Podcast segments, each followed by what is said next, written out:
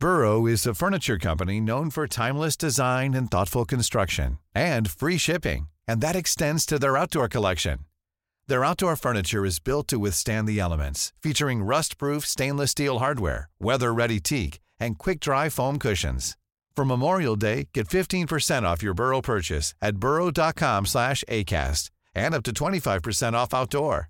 That's up to 25% off outdoor furniture at burrow.com slash ACAST. When you're ready to pop the question, the last thing you want to do is second guess the ring. At Bluenile.com, you can design a one of a kind ring with the ease and convenience of shopping online. Choose your diamond and setting. When you find the one, you'll get it delivered right to your door. Go to Bluenile.com and use promo code LISTEN to get $50 off your purchase of $500 or more. That's code LISTEN at Bluenile.com for $50 off your purchase. Bluenile.com code LISTEN. Hey there, it's Michele Norris. I'm host of a podcast called Your Mama's Kitchen. When I travel, I'm usually looking for a way to find a taste of home when I'm not at home. And one of the things I love to do when I am at home is entertain. And Airbnb allows me to do that. When I was in California recently, I rented a house that had a great kitchen. And when we were sitting around the table, we're all thinking, we're in someone else's house. Someone could be in all of our homes as well. If you have a home, but you're not always at home, you have an Airbnb. Your home might be worth more than you think. Find out how much at airbnb.com/slash host.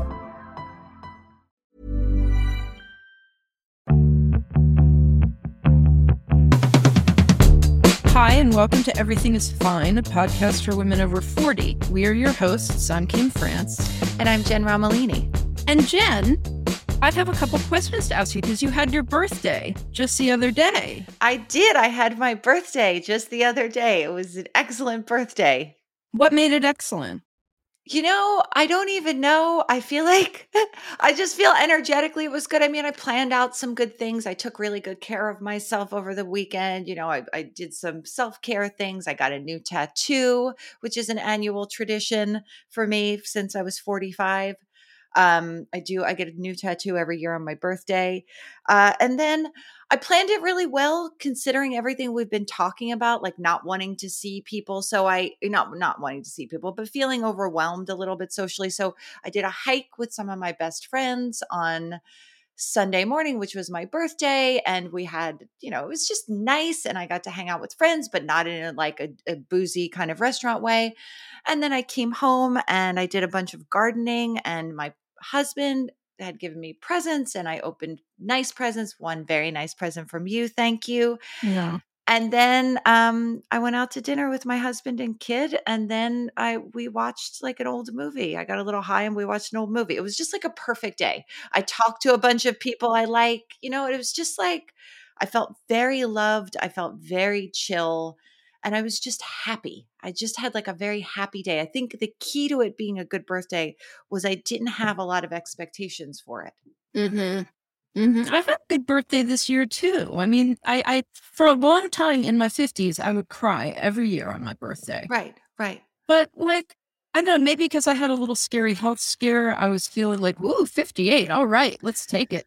Totally, Totally. Because totally. this is a that this was a this was like the big birthday before the big birthday for you. So in a way, it is a big birthday. Well, there's no way that the what I also was feeling very much like is there's no way the big birthday is going to be any good. Like it's highly unlikely with the anticipation of a big birthday. I'm going to be 50 next year in case anyone doesn't know this, but there's with the anticipation of the big birthday, they tend to be at best performatively good you know Yeah. like because you you wind up like there's so much pressure on it and what should you do and you plan a big party or you don't or you do so like no matter what they wind up being kind of um anticlimactic you know at best kind of Yeah.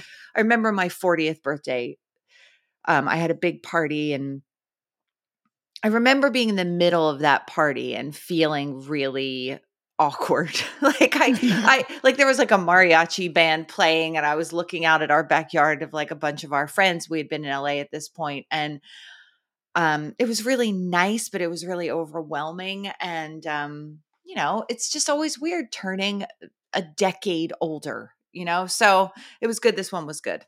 Yeah. I mean, I sort of feel like, you know, 60 looms so large that Yeah. I'm just, I'm going to be psyched for my next birthday because it isn't 60. Yes. Yes. And then it's always like once you're planning something and I'm so indecisive and it's like should I should I do this? Should I do this? I don't know. Oh, and then the whole time like maybe I should have done that. You know, it's just a, it's just a fucking mess. So, Yeah. anyway, um I had a, I had a good birthday. I really do recommend the tattoo situation though. I'll say it. Um because I do feel like I am taking back my body as my body is changing. I'm Mhm. defining what my body looks like in a little little bit of a way. It feels Yeah. like a rebellion against aging to some degree. I don't know. I, I don't know exactly what it's about, but I really like it. I, I, I would say, I mean, my, I would say that is, it sounds completely legitimate. Um, my tattoos, I think, were more straightforwardly midlife crisis tattoos. Interesting. I mean, maybe that's what this is too, and I'm lying to myself. That's very possible. No, no, no. I like your, ex- yeah, I like your explanation. What were you Oh, going to say? Something terrible happened on my birthday though. which I have to, which I texted you about briefly, but did not tell you the whole story. An old friend called me a psychopath on my birthday. Did they call you on your birthday to tell you you were a psychopath? Pretty much. Pretty Jesus. much. Um, and it's a, you know, it's a kind of long story with a lot of history in it. So I'm not going to get involved in the whole thing, but it's basically a person I knew really, really, really well when I was 19 and 20. And this person and I have the same birthday. And we had a very intense relationship, the way sometimes women have very intense relationships at 19 and 20.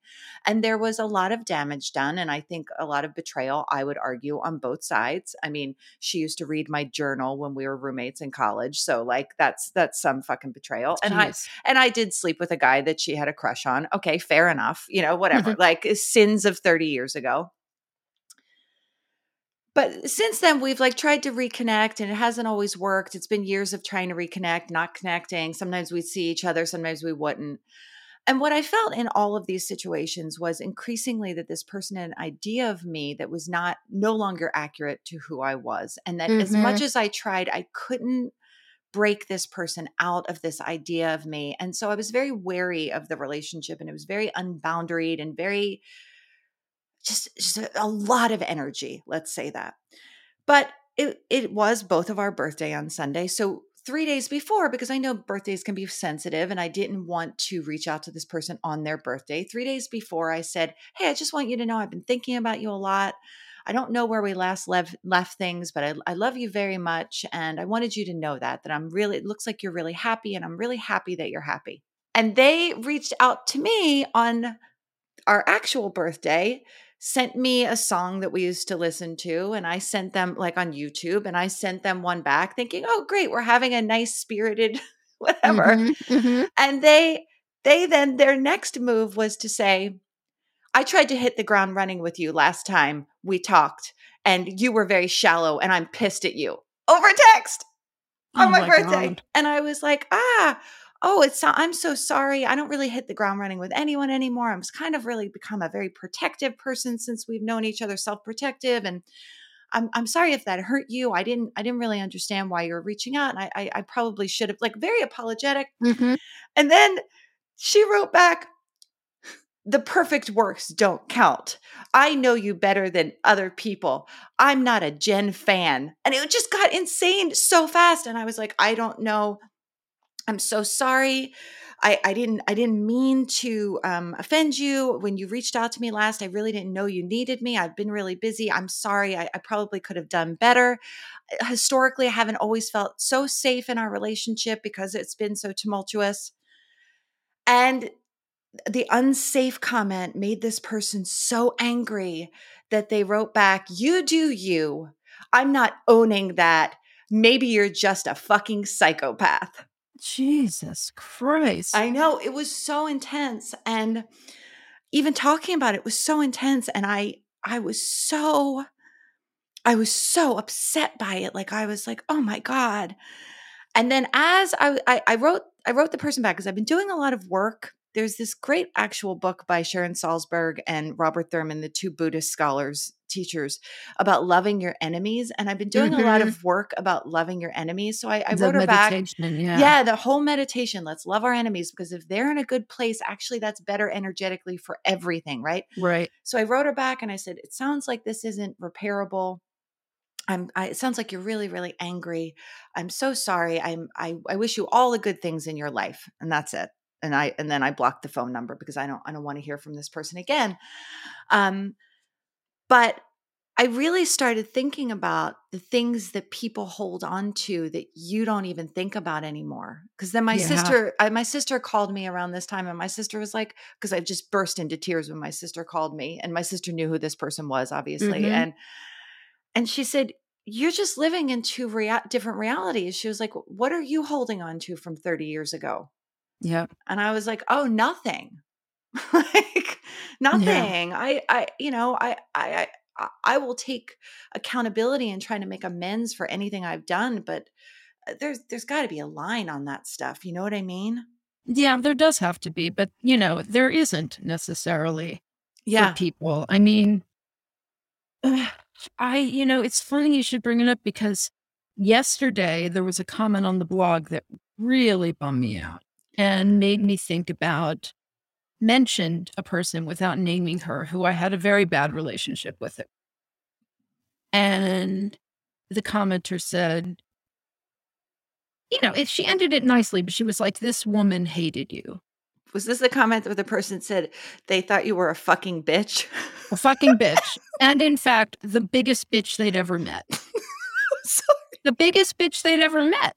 Now, I mean, I, I I will own up to my bitchiness. I will own up to occasionally, you know, maybe more than occasionally being kind of a bitch, but like the biggest bitch. And this person who said it is like a giant bitch. So to even be a bigger bitch than her, but it just got me thinking, like, you know, about people who hate you. Yeah. People who spend the time hating you. And, you know, this woman, I've heard before that she's badmouthed me you know, but I'd sort of forgotten about that. It was a long time. It was yeah. 20 years ago, yeah. you know, but she, you know, she's holding on to that rage. And yesterday I just felt it and I felt like such fucking shame. That was that was the psychopath comment. It like brought me back to a person I, you know, I no that longer am that I'm not. And you know, maybe I wasn't the best friend when I was 20. And that's what I said. I said, I'm so sorry if I hurt you. I, I know this is no excuse, but I was hurting too, you know? Yeah. And and we can't we can't change the past, right? And that's just part of being an adult is knowing like having the grace with yourself to say, okay, what I did was not the best you know i fucked up i i have the power to move on and do better i can grow that is something i have in my capacity to not be that person anymore and and not even getting into the details of was I that bad? You know, because who gives a shit? You were that bad to somebody. You were that bad, yeah. You you made somebody else feel bad, and so the the getting into the details of was it that bad, or trying to like find like a a, a slippery way out of it. It's okay to just be like, I sucked. Sorry. No, and, and, and I think you are an excellent apologizer. Thank you. I think if anything, you're an over apologizer, but you always own your shit. It's you true. just always own your shit. It's really true. And, you know, there's a great AA saying, clean up your side of the street. Right. And right. that's all you can do with people like that. That's right. all I can do with the people. Just not be an asshole, not do anything else. Right. And you can't worry about their side of the street because you can't control it. The no. the amends is not about them them giving you forgiveness. Yeah. And I mean, and also the way that we kind of just blow things up in our minds and the way we distort them and project things. And, you know, I think that this person thinks that I have a perfect life is what well, I think. Well, it sounds, I mean, that's what it sounds like envy is at the root of some of this. Or just like pain that I didn't bring them along with me. You know, we also wrote a column together, we hosted a radio show together. Mm. We were creative equals at a certain point. And I think that that, and you know, I write about this a lot in the book. I write about envy a lot in the book about people who started at the same level as I did and became in, in my book, I'm writing about this. you know, mm-hmm. the, the only thing I ever talk about really. and I, I think about people who it's weird to see people who started at the same time that you did who just surpassed you in every way that you wanted to be you thought you know? The the smart writers who got to go and do smart things you know that mm-hmm. that's over for me. That window is closed in that way. I'm not going to have that kind of career. And the ways that because of how you were made up you got distracted or you know it was just your path to live. It was a different it was a different path. It was a, you know and I, I, think about that a lot, but that also how much when you know really successful people, when you're one of their close, their close people, it's not we know this. We know that none of this is so is so great. It does it looks great from the outside but it's actually not great. So it's like coming to terms with all of that. It's true. It's true. I i mean we have both watched people explode. Yes. You know we've both watched people who were close friends become really big deals and on the one hand, it does feel like the movie montage, you know, where like the calendar pages are flipping and like they're getting more and more famous and they're on the cover of Time magazine. Yes, yes. And, yes. you know, all of that. And, and, and, on the one hand, it's like that, and it's kind of exciting to watch this thing happen for your friend. And then the other side of it is just like, well, know. where do I? Well, also, I think what this person was saying to me without actually being able to say it was where do I fit? Well, when she said I'm not a Jen fan, oh. that just felt that that's so clearly coming from something inside of her. Whew. And it's just like, and I try to be not a person who has like a performative external identity. Like, I, I mean, you know, it's not external, a performative, like even social media. I try not to be too, like, you know, I try not to, I hate self promotion. So it was like, it really just kind of got me. Yeah. it's like, yeah. But, but, you know, just where do I fit in your life? Or, hey, I really need you. If this person had come to me in, in these, in these years and said, I miss you, I need you, I want to talk to you, or anything like that, anything that even smelled or sounded anything like that, I would have shown up. Yeah, but you know what's so sad is she probably, not through any fault of your own, thought you wouldn't. Right.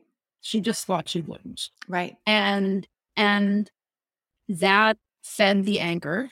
Yep. This this this being convinced that you didn't care. People are terrified to ask for help. And it's the weirdest thing because people love to be asked for help. No, totally. People love to be asked for help, but also people love to like I don't I don't know if everybody loves this, but I you know, I've also been talking to in this research of my life, I've been talking to a lot of my high school friends because that was an early college friends because that was a really tough time for me that I don't that I kind of blocked out and mm-hmm. I wanted to know what I was because I have some friends from high school and I'm like, I can't believe you still fucking know me. I was a disaster. I can't believe yeah. why do you like what happened between us? Tell me. And I've had some very cathartic conversations with old friends um, who were open to these kinds of conversations where we've been able to really talk through the the the girls we were and the mm-hmm. dynamics in the friendship and what and it's helped me so much as a person to forgive myself, to apologize, to love these people now. Like I now have like two or three friends from high school who I feel really close to in present day. That is so nice. You know, I did a similar thing when I was working on the book I decided not to write. Yeah. And interviewed people who I'd worked with at Sassy, people I'd worked with at Lucky. Yeah. Um, and I felt like it was a little bit of my apology tour. Yes. Yes. You know, because you hear things and it's like, holy God, I did that. I said that. Yeah. Like, and, and, and, and these are people who didn't hate me, you know, which is kind of, you know, amazing. Right. Right. Right. No, I, I, I know. And it is this thing that, um, there was this thing on this podcast, the the um, loving our enemies. It was on Being. They interviewed the the Cheryl Salzberg and Robert Thurman, and one of the things that she was saying is that um, how do we get the energy to be compassionate to other people? How do we get the energy to be a, a, good person, to forgive our enemies? And the resourcefulness to care about others has to come from having energy and self preoccupation takes zaps all our energy, right? It comes right. from feeling so undone, so unworthy, incapable of giving. And forgiving ourselves and recognizing, yeah, it happened. I was wrong. I'm going to go on now, do different things. that's the way we get to be compassionate people and kind people. It has to start from forgiveness because self forgiveness, because if not, we're stuck and we can't have energy without being stuck. Who was it? Who I mean, came without on being the, stuck. Who came on the podcast and said you've got to sit at the table with all of your past selves? Oh, Grace Bonney. No, was it Grace Bonney? Grace Bonney. Maybe it was Grace sounds Bonney. like it sounds like Grace Bonney because I thought that was so wise. yeah. You know, to have love for your past selves. I mean, I could just be hanging out on the sofa, minding my own business, and then all of a sudden something I did 25 years ago or something I said 15 years ago will pop into my head and I will just cringe. Yes. I'll just cringe. And it's like taking that moment and being like, you were who you were, your circumstances were what they were, you're not that way now, and that's all you can be. And just having that and letting it move on because if you are just turning all of your anger and rage inward, which most anger, even if we're not aware of it, most ang- Yeah. like most, a lot of people are, a lot of women are, a lot, you know, I hate all that self loathing. It's exhausting and it keeps you actually from being the person you want to be. So it seems counterintuitive to give to your fir- yourself first, right? It seems like Mhm. oh, that makes me a selfish person. But actually, no, because you can't do any of the other stuff if you're not caring about yourself first.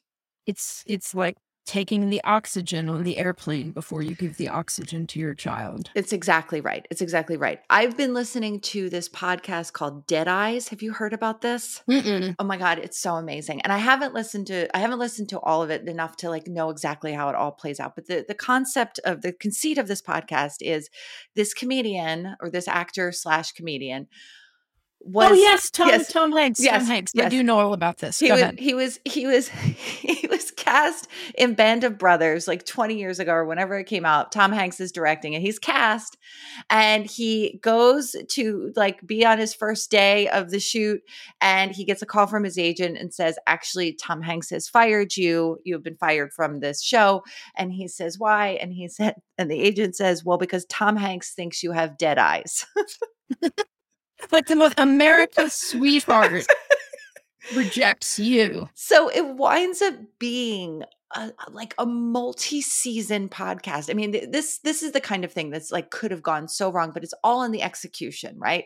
It Mhm. winds up being a multi-season podcast where people are talking about having people hate them, criticism, rejection, you know, all of these ways that our careers play out and like the things that Mhm. like just stick in your craw, how you hear Yeah. like 40 nice things, but it's the one bad thing that you cannot shake. And anyway, the whole podcast over three seasons is leading up to what ultimately happens, which is he gets Tom Hanks on the show, which I have not listened to that yet because I want to have that build up first. But he gets he gets Tom Hanks to come on and talk to him. So he gets this moment that we're talking about, the apology tour or whatever. He gets that moment of being like, amazing. you know, so so what about my eyes, really? you know? I know Tom Cruise is probably Tom. Tom I mean, not Tom Cruise. Tom Hanks. I believe I read. I read a little thing about it. Is that Tom Hanks, of course, had no memory of ever doing this. Right. But Well, that's the thing. That's the other thing. We're we're all living in these totally different realities. But speaking of Tom Cruise, I watched Jerry Maguire the other night. Have you watched Jerry Maguire recently? I have, and you know, I am not a Tom Cruise fan, but it's hard to hate Tom Cruise in that movie.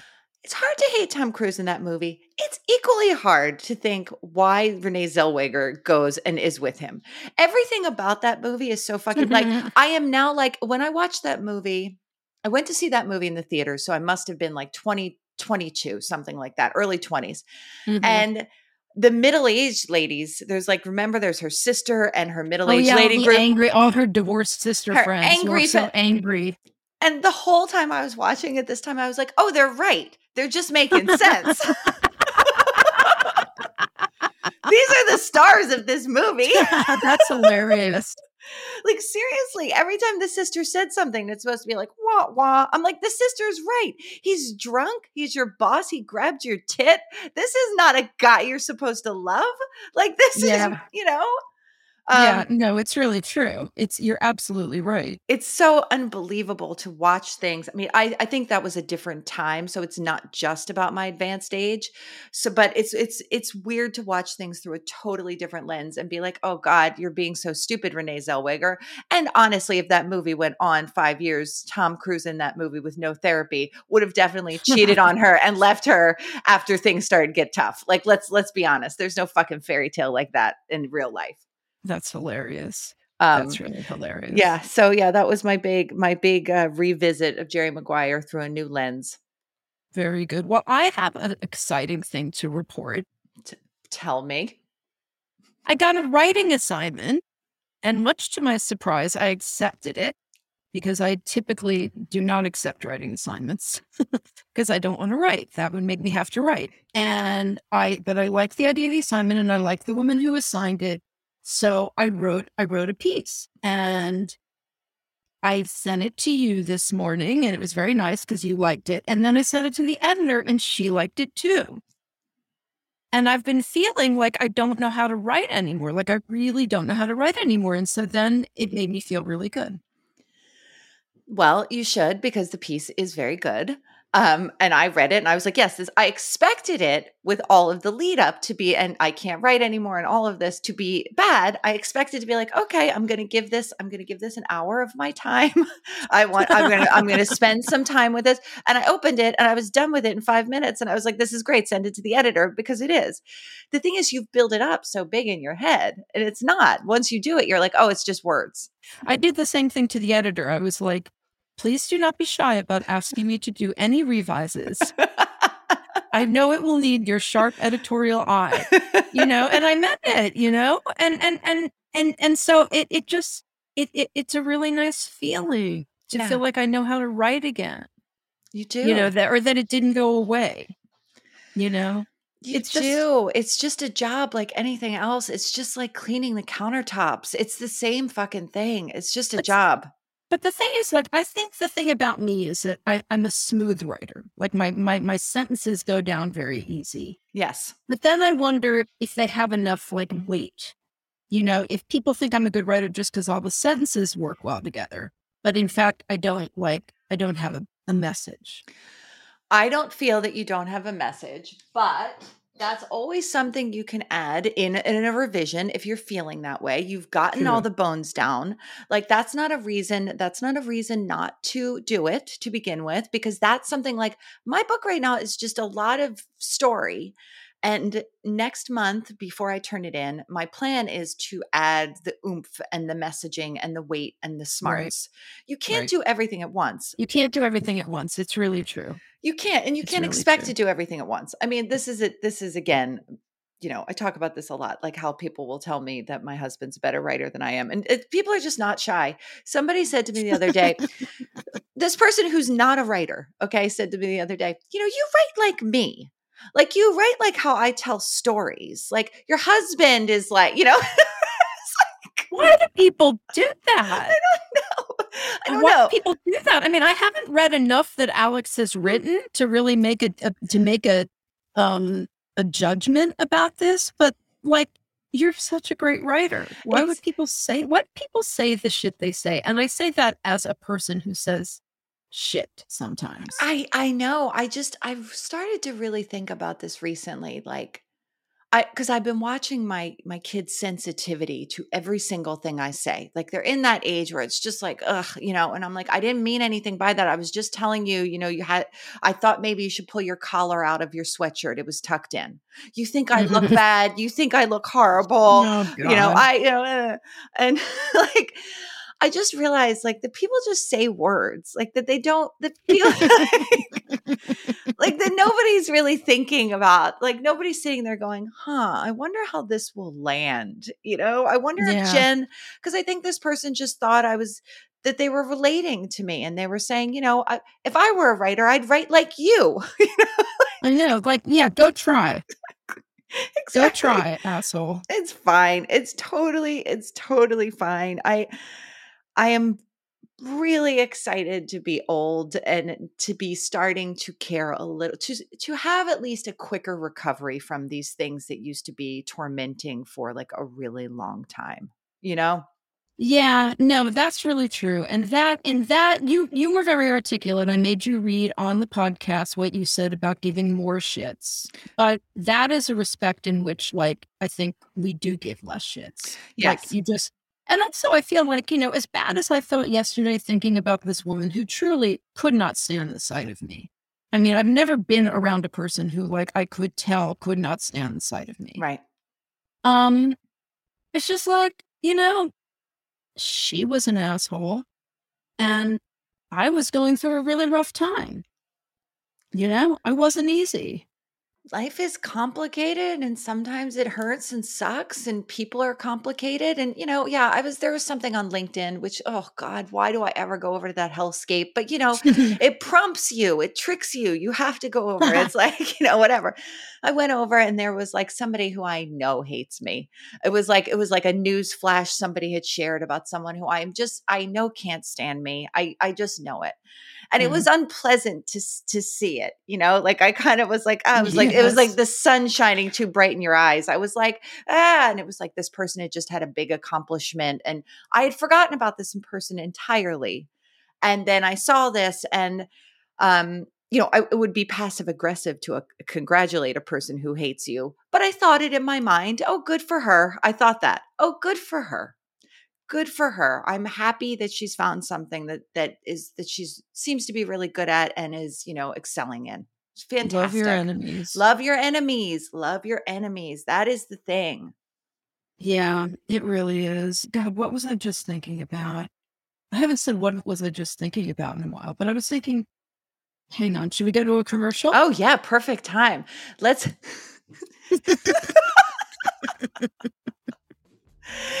Now's a good time to take a quick break for some ads.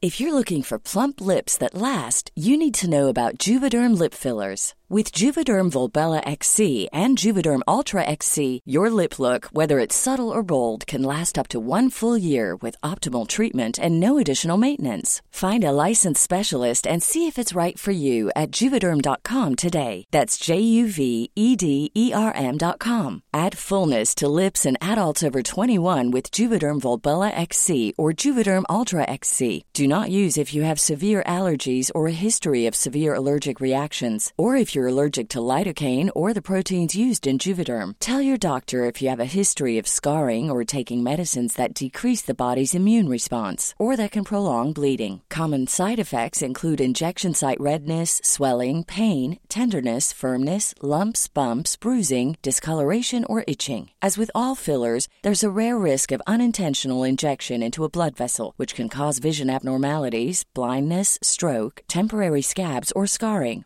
For full important safety information, visit juvederm.com. Here's a cool fact a crocodile can't stick out its tongue.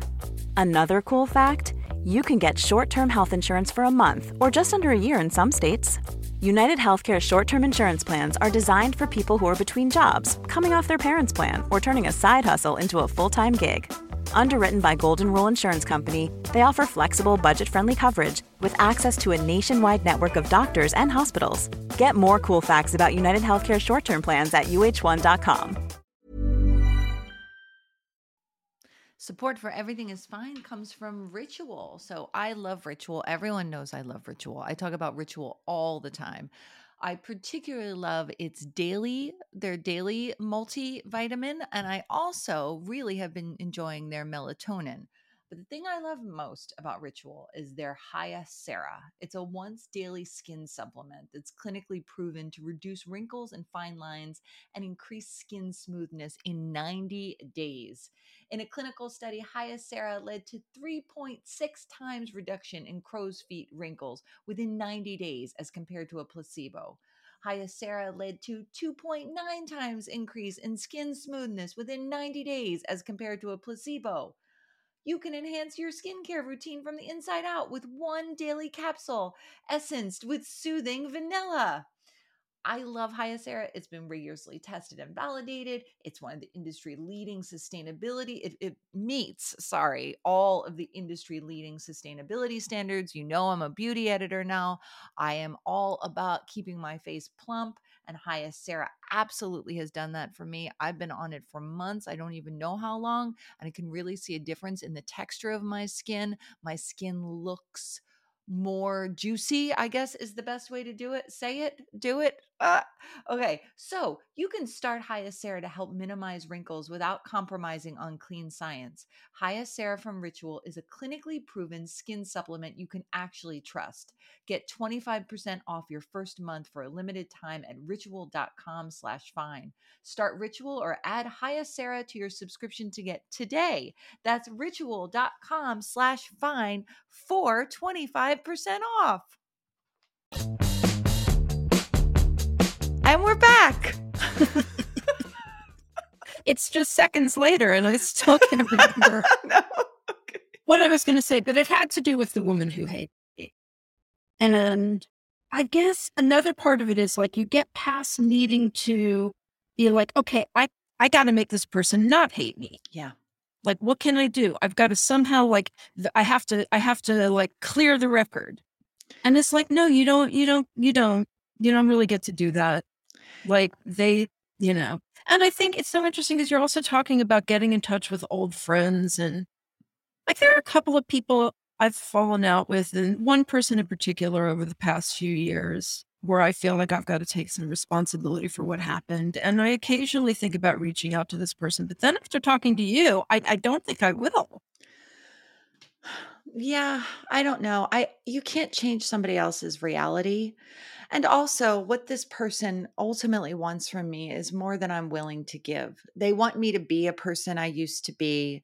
They want to not feel threatened by me, which I'm not threatening, you know, but that's how they feel. I can't change the reality.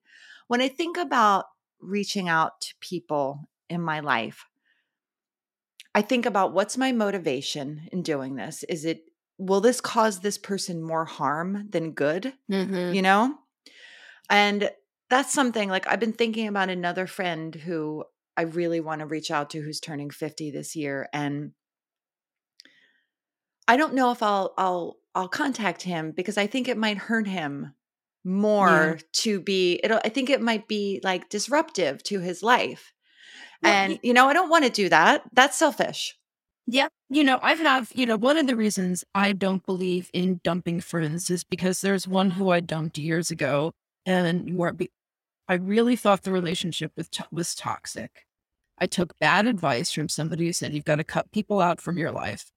You know, we still have a, uh, several mutual friends, and at a certain point, after you know, I, I I had seen her since this happened, and I had expressed some, you know, contrition for how I handled things, but she still doesn't want anything to do with me, and I don't blame her. And so a few weeks ago, and she friended me on Facebook at some point Okay. um, which was nice, you know. And I went to go. She had um, she had some of her work in the New Yorker, Okay. and she was she was mentioned in the article. And I thought, well, that's really fucking awesome. And so I thought, does she want to hear from me? So I go to Facebook and I saw that she had actually like we weren't friends anymore.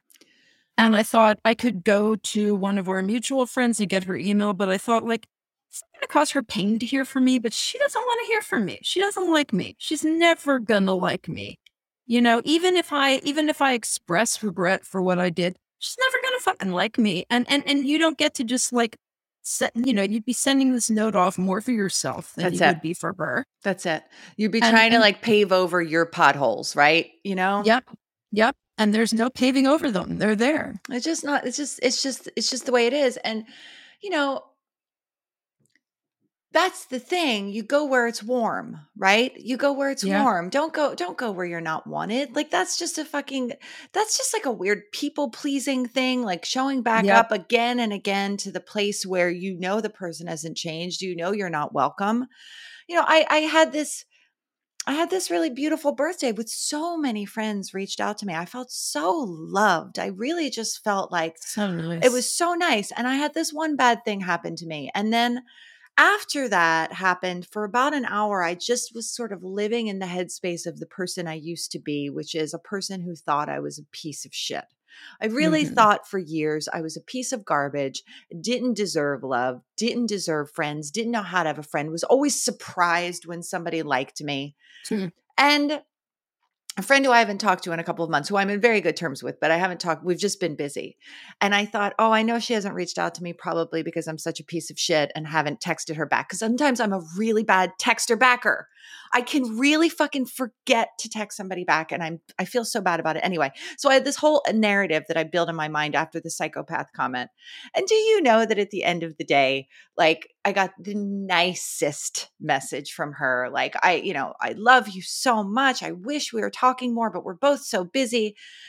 And then I was able to live in reality again, which is, oh, I put in the effort to the people who love me and I feel safe with, and I I get that back, and th- that's it. That's the best we could do. That's all. That's what you get. And the loose ends are the loose ends. And you have to, you just have to live with them. Just- you know paul and i talk about this because he he went through he he had he had a lot of success but also went through a very sloppy time yes, like i did and he's just like you know i worked with people who think i'm crazy. Right. you know there that that happened when i worked with them. There's nothing i can do about that. You know and and and and it's that it's it's it's all acceptance. Everything is acceptance. It's all acceptance. It's all just really coming to a real peacefulness about what you've done, accepting yourself for your wounds and the the pain that you called other, you caused other people and in that self-acceptance you can accept other people like Yeah. that's how it works right no I, I remember i was in i was in therapy a little while ago and i was talking about how much i um I don't know if I've ever talked about this on the podcast, and who gives a shit about therapy? But here we go. Here we go. And nobody ever wants to hear about therapy, and nobody ever wants to hear about your dream. Exactly. here we go. With that setup. Anyway, I was talking about how much I hated weakness, right? I was like, oh, I just hate the weakness. And um, the therapist was like, it's interesting that you're framing it that way. like, what you're seeing in somebody else is not weakness. I would say it's their wounds. And I would say that you're uncomfortable with their wounds because you're uncomfortable with your own. And Yep. it was just this very easy and simple therapy thing. And I was like, oh yeah. And now now I apply it to everything, whether it's, you know, my mother's weird behavior, wounded, you know, whatever, whatever it is. I'm like, oh, Mhm. I'm reacting because that's making me feel uncomfortable. The woundedness of this person is making me uncomfortable because it's it's triggering my own stuff. That's interesting. And it makes me think about the friend I was talking about last week who's about to make a disastrous financial decision and why that plagued me so much. Right. And last week we just talked about you making a, a financial decision that made you feel really hurt and uncomfortable and angry. And it probably Yeah. hit it probably hit all of that. Yeah. If it's yep. if it's hysterical, it's historical, as they say. we are really, we're bringing the AA knowledge today. I know. I know. I know. Oh my God. Addiction. Um, speaking of speaking of nothing, let's talk about better things. Oh my God. The best show. The best show. Pamela Adlon, please, please Just come, on, our show. Come on our show. It would mean a lot. Maybe we can get Pamela Adlon the way that guy got um the, the dead Tom eyes guy got Tom, if he can get Tom Hanks, but I think we have to like base the whole show on Pamela Adlon. We're which, gonna have to. We're gonna have to come up with some Pamela Adlon uh, uh, uh, adjacent material. or lore. Just a what would be a Pamela Adlon lore? No, it is what is so remarkable about this show. Wait, let's just say what it is for Oh, people yes. who haven't watched it before. It's Yes. a show about a working actress in Hollywood. You know, like not super super famous, but working. Yes. Who has three daughters and is divorced and is you know going through perimenopause. Yes. and like you know she's trying to get her pants on and it's not happening. right right no i i i interviewed somebody today um, for a different project i'm working on and we were talking about what is our greatest desire um, and our greatest desire is freedom right we all desire like what fulfills us more than anything the I, the, the feeling of freedom and being free and i i watched pamela adlon on this show having so much creative freedom Like Mhm. because the shows, if you just try to explain what the show is, like from you know top, you know, top Yeah, to it bottom, doesn't sound like much. it doesn't make even sense. It doesn't make even much sense. And the episodes aren't linear, right? And they don't really No. make much sense. But every moment and every feeling and everything she's representing in this, it's so brilliant. And it's so relatable in this profound way. Like I leave feeling kind of shook after watching it, you know? Well, because she doesn't shy away from shit. I mean, talk about the ugly side of menopause. Like there was a there was a scene in a previous season where they're at the gym. Pamela Adlon is at the gym with a friend, and the friend's sort of stretching and she's got her legs spread. And Pamela Adlon is like, Hey, you. Was like, who else is putting that on TV? I know. I know. It was so great. And like, yeah, all of the stuff about how not feeling desirable, being desirable, you know, or, or feeling like you are desirable, but watching men's the you know, the male gaze be different in in terms Yeah. of you. You know, she addresses all of that friendship, being a a, a, a member of your family. Oh my God, with her oh, brother. with her brother. The scenes with her brother are so perfect. And the scenes with her mother Yes. Dealing kind with of amazing. dealing with And an aging is- mother. Yeah. And apparently that is all very true to life. She has three daughters. She has a mother who sort of lives with them, who's British. Mm-hmm. Mm-hmm. Mm-hmm. She's just she just and and you know, it's the fifth season of this show, I think. And another thing I like about it is that she looks older than she did in the first season. Totally. Like her body has changed. Totally. Totally. Well, there's that scene where there's she's um she's dealing with the um the costume people for a new movie and they're just trying to shove her body into Into these costumes. into these like uh, th- these like period costumes and like they're putting a corset on her and she's just like ah I don't want to be this anymore. I don't want this. Yeah, no, I mean, and that, you know, the fact that it's kind of showing her she wants to direct more. Yeah. And so it really is about like, you know, doing what you want to do and not, not, not trying to perform for others. not try yes not exact i mean uh, literally and figuratively but the idea that she has this dream to direct and she wants to move out of acting and that it's what it is when you're older to have a dream that feels like "Oh, maybe maybe but even to give voice to it is kind of mm-hmm. scary you know Yeah. because you feel it's not like when you're young. I mean, in some ways it's similar, but when you're older, we've talked about this. There's so much baggage around it. It's like, oh God, could I? Could I? You know, and uh, she really, I think this season, she's really getting at that the new relationship with ambition, the sort of purity of those dreams, because you Mhm. know you're not doing it for any other bullshit anymore. You're doing it because it's the purest thing that you might want to do, and you're afraid to give voice to it, like I just said. Yep. Yep. No, I think it's amazing. And, and I think the fear inhibits a lot of people and it's cool to watch her do it on this show. Yeah, totally. Speaking of bodies, can I tell you something that we have not talked about, but that I really is really fucking driving me crazy? So I've lost a lot of weight in the last year. Like, but whatever. I know this is annoying. I've lost a lot of weight. It is not because I wanted to, it's because I have all of these perimenopause related stomach issues. And like every morning, I eat butter because I'm trying to keep weight on my body. Like I am Mhm. desperately trying to keep weight on. I am like trying to eat bulk foods in this very narrow window of foods that I can eat. Right. Do you know how many fucking people comment on my body? Oh, I'm sure. It is All the time. it is nonstop. It is hurtful. It is, you know, oh my God, your skin and bones. It comes from these weird places, you know, like I keep having to respond, like, well, try not eating for a year. yeah. Nobody would talk to me like this if I had gained 20 pounds. No, nobody has said a word to me about having gained weight. Um, and I do think it's true. And I remember when I when I was super depressed and got and, and lost a ton of weight, it was the same thing. Oh, your body looks so sick. I know. Yeah, sick. I'm sick. I'm You si- got it right. I'm literally sick. Like I can't keep food down. Like I can't Yeah. I can't keep food down and I'm trying. I'm trying and people just cannot cannot stop commenting on it. And the concern is one thing that's already obnoxious, but it's more the, oh my God, your arms are amazing. And I'm like, they're sticks. My arms are fucking sticks because there's no fat on my body because I'm not supposed to be this weight. Yeah, no, people don't. I know. I don't. I don't even know. I, I don't know. even know. It's. It is. It is.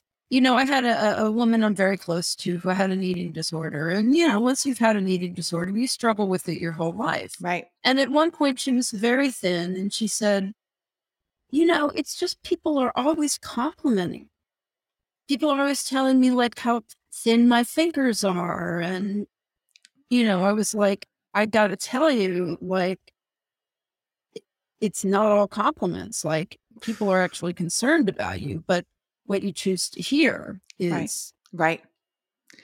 No, I mean, I don't choose to hear any. I, you know, I was at a place with my body before I lost all this weight that I was happy. I was working out every morning. I was like, I was fine with it. Like, it was like, Mhm. I was, I was having like a middle age thickening here and there, but it wasn't, you know, it was like, whatever. I was fine with it. I had really reached a place of like body acceptance, I think. And I was, Right. you know, I was, I think I was like a size eight, 10, you know, bigger than I was in my younger years, but, you know, whatever. It was, I was fine. And this really and people don't realize it like then you know you start off a conversation like that someone hugs you they like they're like oh my god you're so bony and then you're just kind of self-conscious like then i'm like what what am i supposed to take up more space here you know what I mean? Yeah. like you know it's just it's not good we have to i say this to my kid all the time do not ever comment on somebody's body ever no matter Yep. what nothing good bad nothing. Just don't make a comment about somebody's body their birthmarks their hair. Just don't fucking do it. Just leave that shit alone.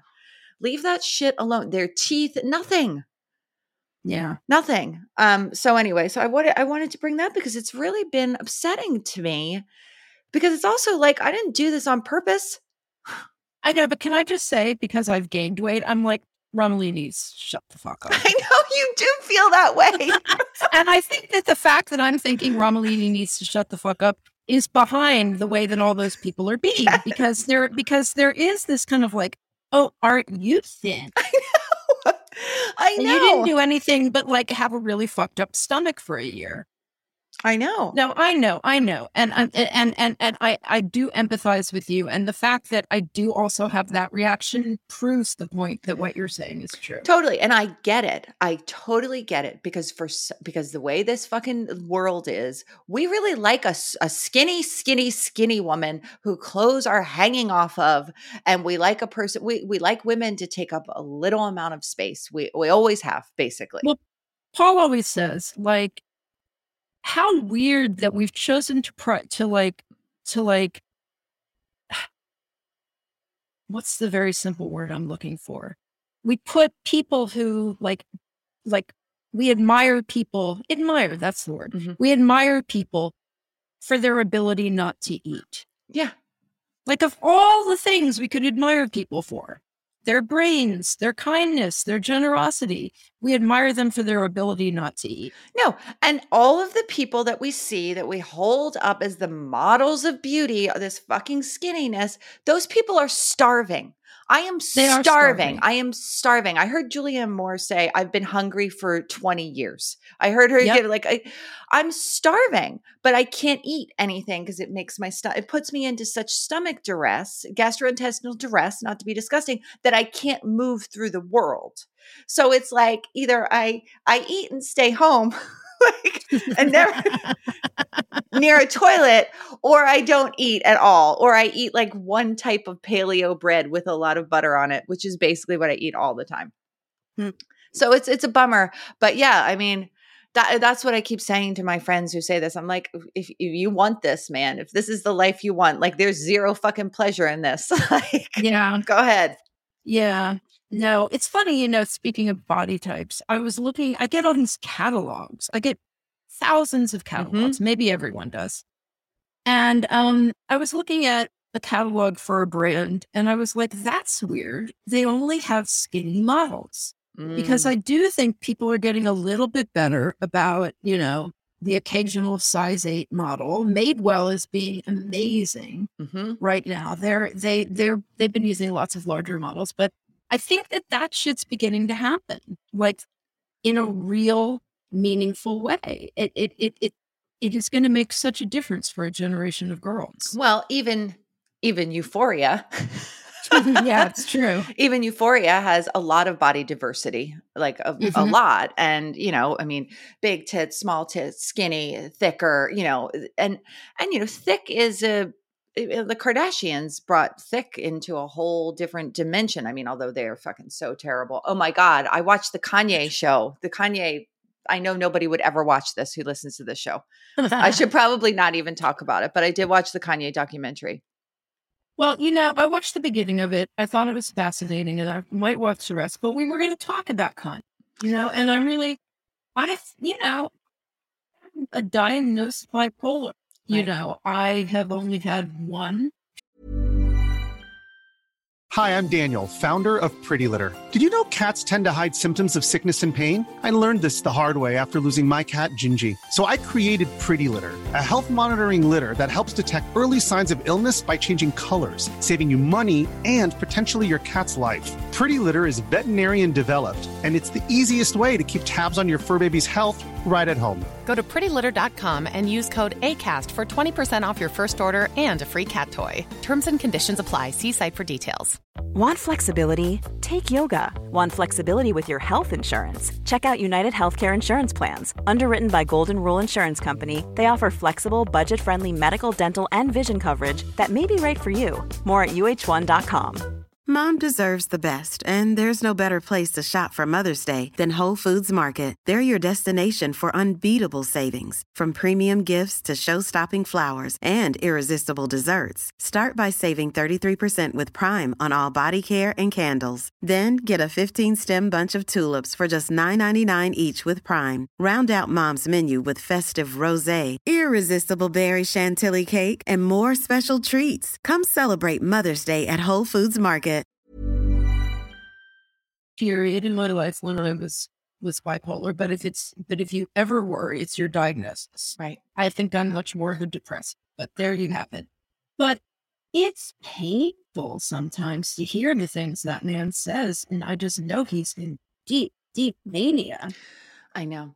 I know. Well, what's so what's so beautiful about that documentary about Kanye? Um, I think it's called Genius. Genius. Um, is they have all of this footage of him uh, so much footage. I can't even believe how much because he had a guy just following him around, following him around from yeah. like his teens. So you see him with retainers in, just this this earnest kid who's super ambitious who loves his mother and like has this incredible relationship with his mother and his mother seems incredible as a woman because mm. you know mm-hmm. you're so i mean i'm so fucked up that you hear about somebody dying after like a, a plastic surgery and you think a certain thing about them but actually mm-hmm. she's this she's this smart wise loving careful thoughtful mother with him and it's it's really amazing because there's all this footage of her and their relationship.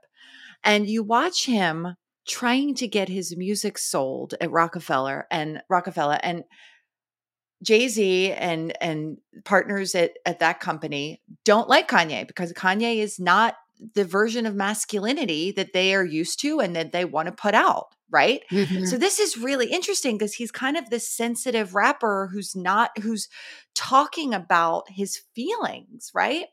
Hmm. And they don't want him. And he keeps, mm-hmm. but they want his beats, right? So he makes beats right. for them. So he keeps going back in. He keeps going back in. At a certain point, he goes in with a boom box and his CDs and he just starts playing them in different in different offices in the Roc-A-Fella offices just making them like trying to get attention and it's an amazing study of um, ambition. It's an amazing study of somebody just fucking put because it's because talent. Uh, you obviously need the hustle. You're never going to get anywhere. Yeah, and yeah, he's just yeah. pushing this boulder up the hill.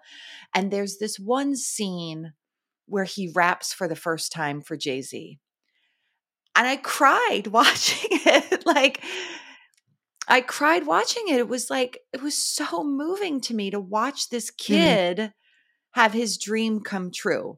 And you know, Right. and then, you know, you what he gets into this horrible car accident.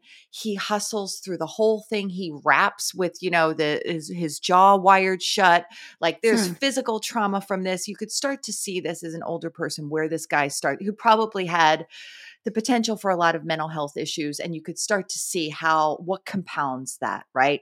Yeah. fame Eh, his mother dying the only person in his life who really gets him the the trauma of that and you start to just see where he goes wrong throughout this documentary and it's it's it's really beautiful i i really loved it as like a study of a, a lot of different things and just as a Yeah. life and how the all the aspects of our life like build up if we have sort of if we have some stuff going on how that can be exacerbated by the events in our lives you know Oh, for sure. Like, you know, being the editor in chief of a fashion magazine was not the best thing to be if you're manic. yes And, you know, and you do think, like when he thought he wanted to run for president, like you suddenly think you have skills you don't have.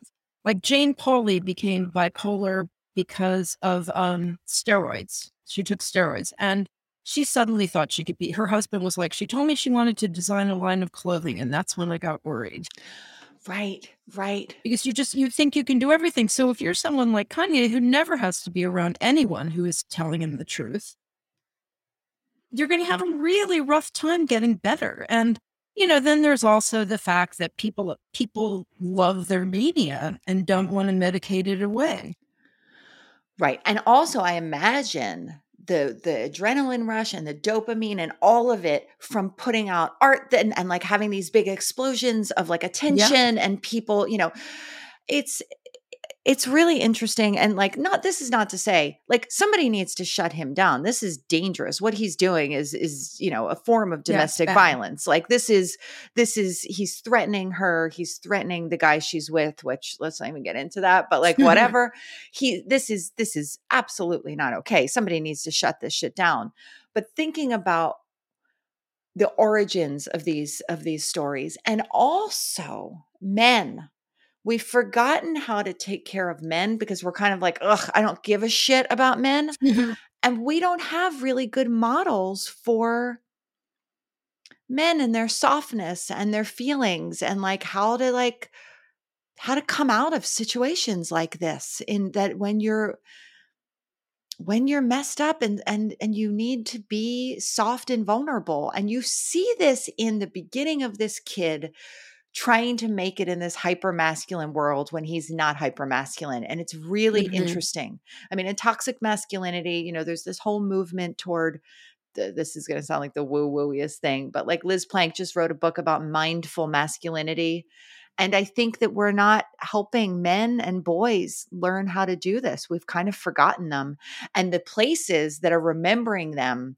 are highly toxic you know your Dr- joe rogans your you know Mhm, jordan mhm. petersons your trumps those are the ben shapiros those are the people who are filling this vacuum for for men and boys Oh, fuck them. I know, but we've forgotten them. We're like, we're exactly like that. We're kind of like, fuck all men. And the men are like, well, I got to go somewhere, you know? Yeah, and they're not. Yeah, no, it's true, and they got to act some way. And they're how how would they act any differently if they've never? It's never been indicated that they It's should. never been modeled. There's no Alan Aldas out here. There's no Judd Hirsch. There's no, Yeah. they're like my soft man models. I don't know. Those are two good ones. yeah. Slightly Um, dating, D- but a, a hut like 400 years ago. was all but. Sweetie, should we read a couple of reviews? Because we didn't last week. oh, we should read a couple reviews. Oh, yes, we should totally read a couple reviews. Let's read a couple reviews. Let me start. Okay, I'm gonna read. I'm gonna read two, and then you read two. Okay. Okay. Okay, this one is from Karen in Atlanta. Experiencing the unhireable 50s. In 2020, I lost the job I invested so much in myself in for 20 years, and now at 54, I'm still struggling to fill out, figure out what's next. Your podcast has been a godsend, so relatable, and hearing Kim's laugh makes me smile every time. Thank you so much for creating content that no one else is talking about and expresses so much of what I'm experiencing and feeling. Kim and Jen, listening to your conversations makes me feel like I'm with my own girlfriends when I can't be. Y'all rock. Super nice. So nice. Awesome. Okay, then this one is from Nikki, turning 40 this year. I am turning 40 this year, and I feel like I'm learning and laughing along with the big sisters I've always wanted. Love the honesty, feel seen, and favorite podcast right now by far. Oh, amazing. Thank you so much, Nikki. Um, okay, never too young for these ladies, says XR Star. Czar Star. Czar Star, sorry, you're right. Um, oh, I was just guessing the well, I don't know. um, yeah, uh, well, who knows how to pronounce an X? It's kind of hard. Um, okay.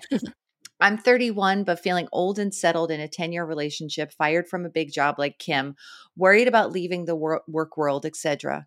I love listening to these women. They make me feel more connected to the generation above me and more prepared for what's ahead.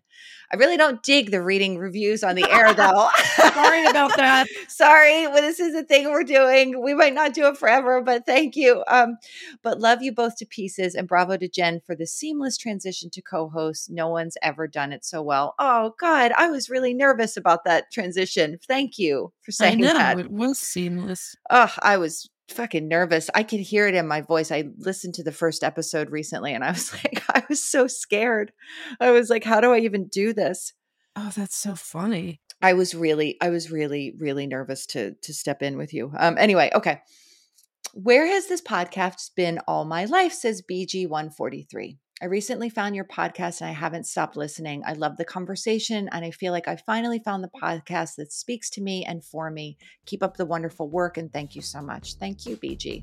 You guys, thank you for writing this reviews. And for those of you who don't know, but have probably figured out by now, if you give us a five star review on Apple Podcasts, we will read it on the air. Thank you for listening to Everything is Fine. We're your hosts. I'm Jen Romolini. And I'm Kim France. If you like the show, please rate and review it on all the platforms. It really makes a difference and help helps people to find us. If you want to support the show, and uh, we're having actually an event this week. We're on Patreon at patreon.com backslash everything is fine. You can email us at everything is fine, the podcast at gmail.com. We're on Instagram, EIF Podcast. We have a private Facebook group, Everything is Fine, the podcast, I think. We're on Twitter. And you can find Kim on her blog, girlsofacertainage.com. And you can find me on tinyletter.com backslash Jennifer Romolini. And whew, I did it.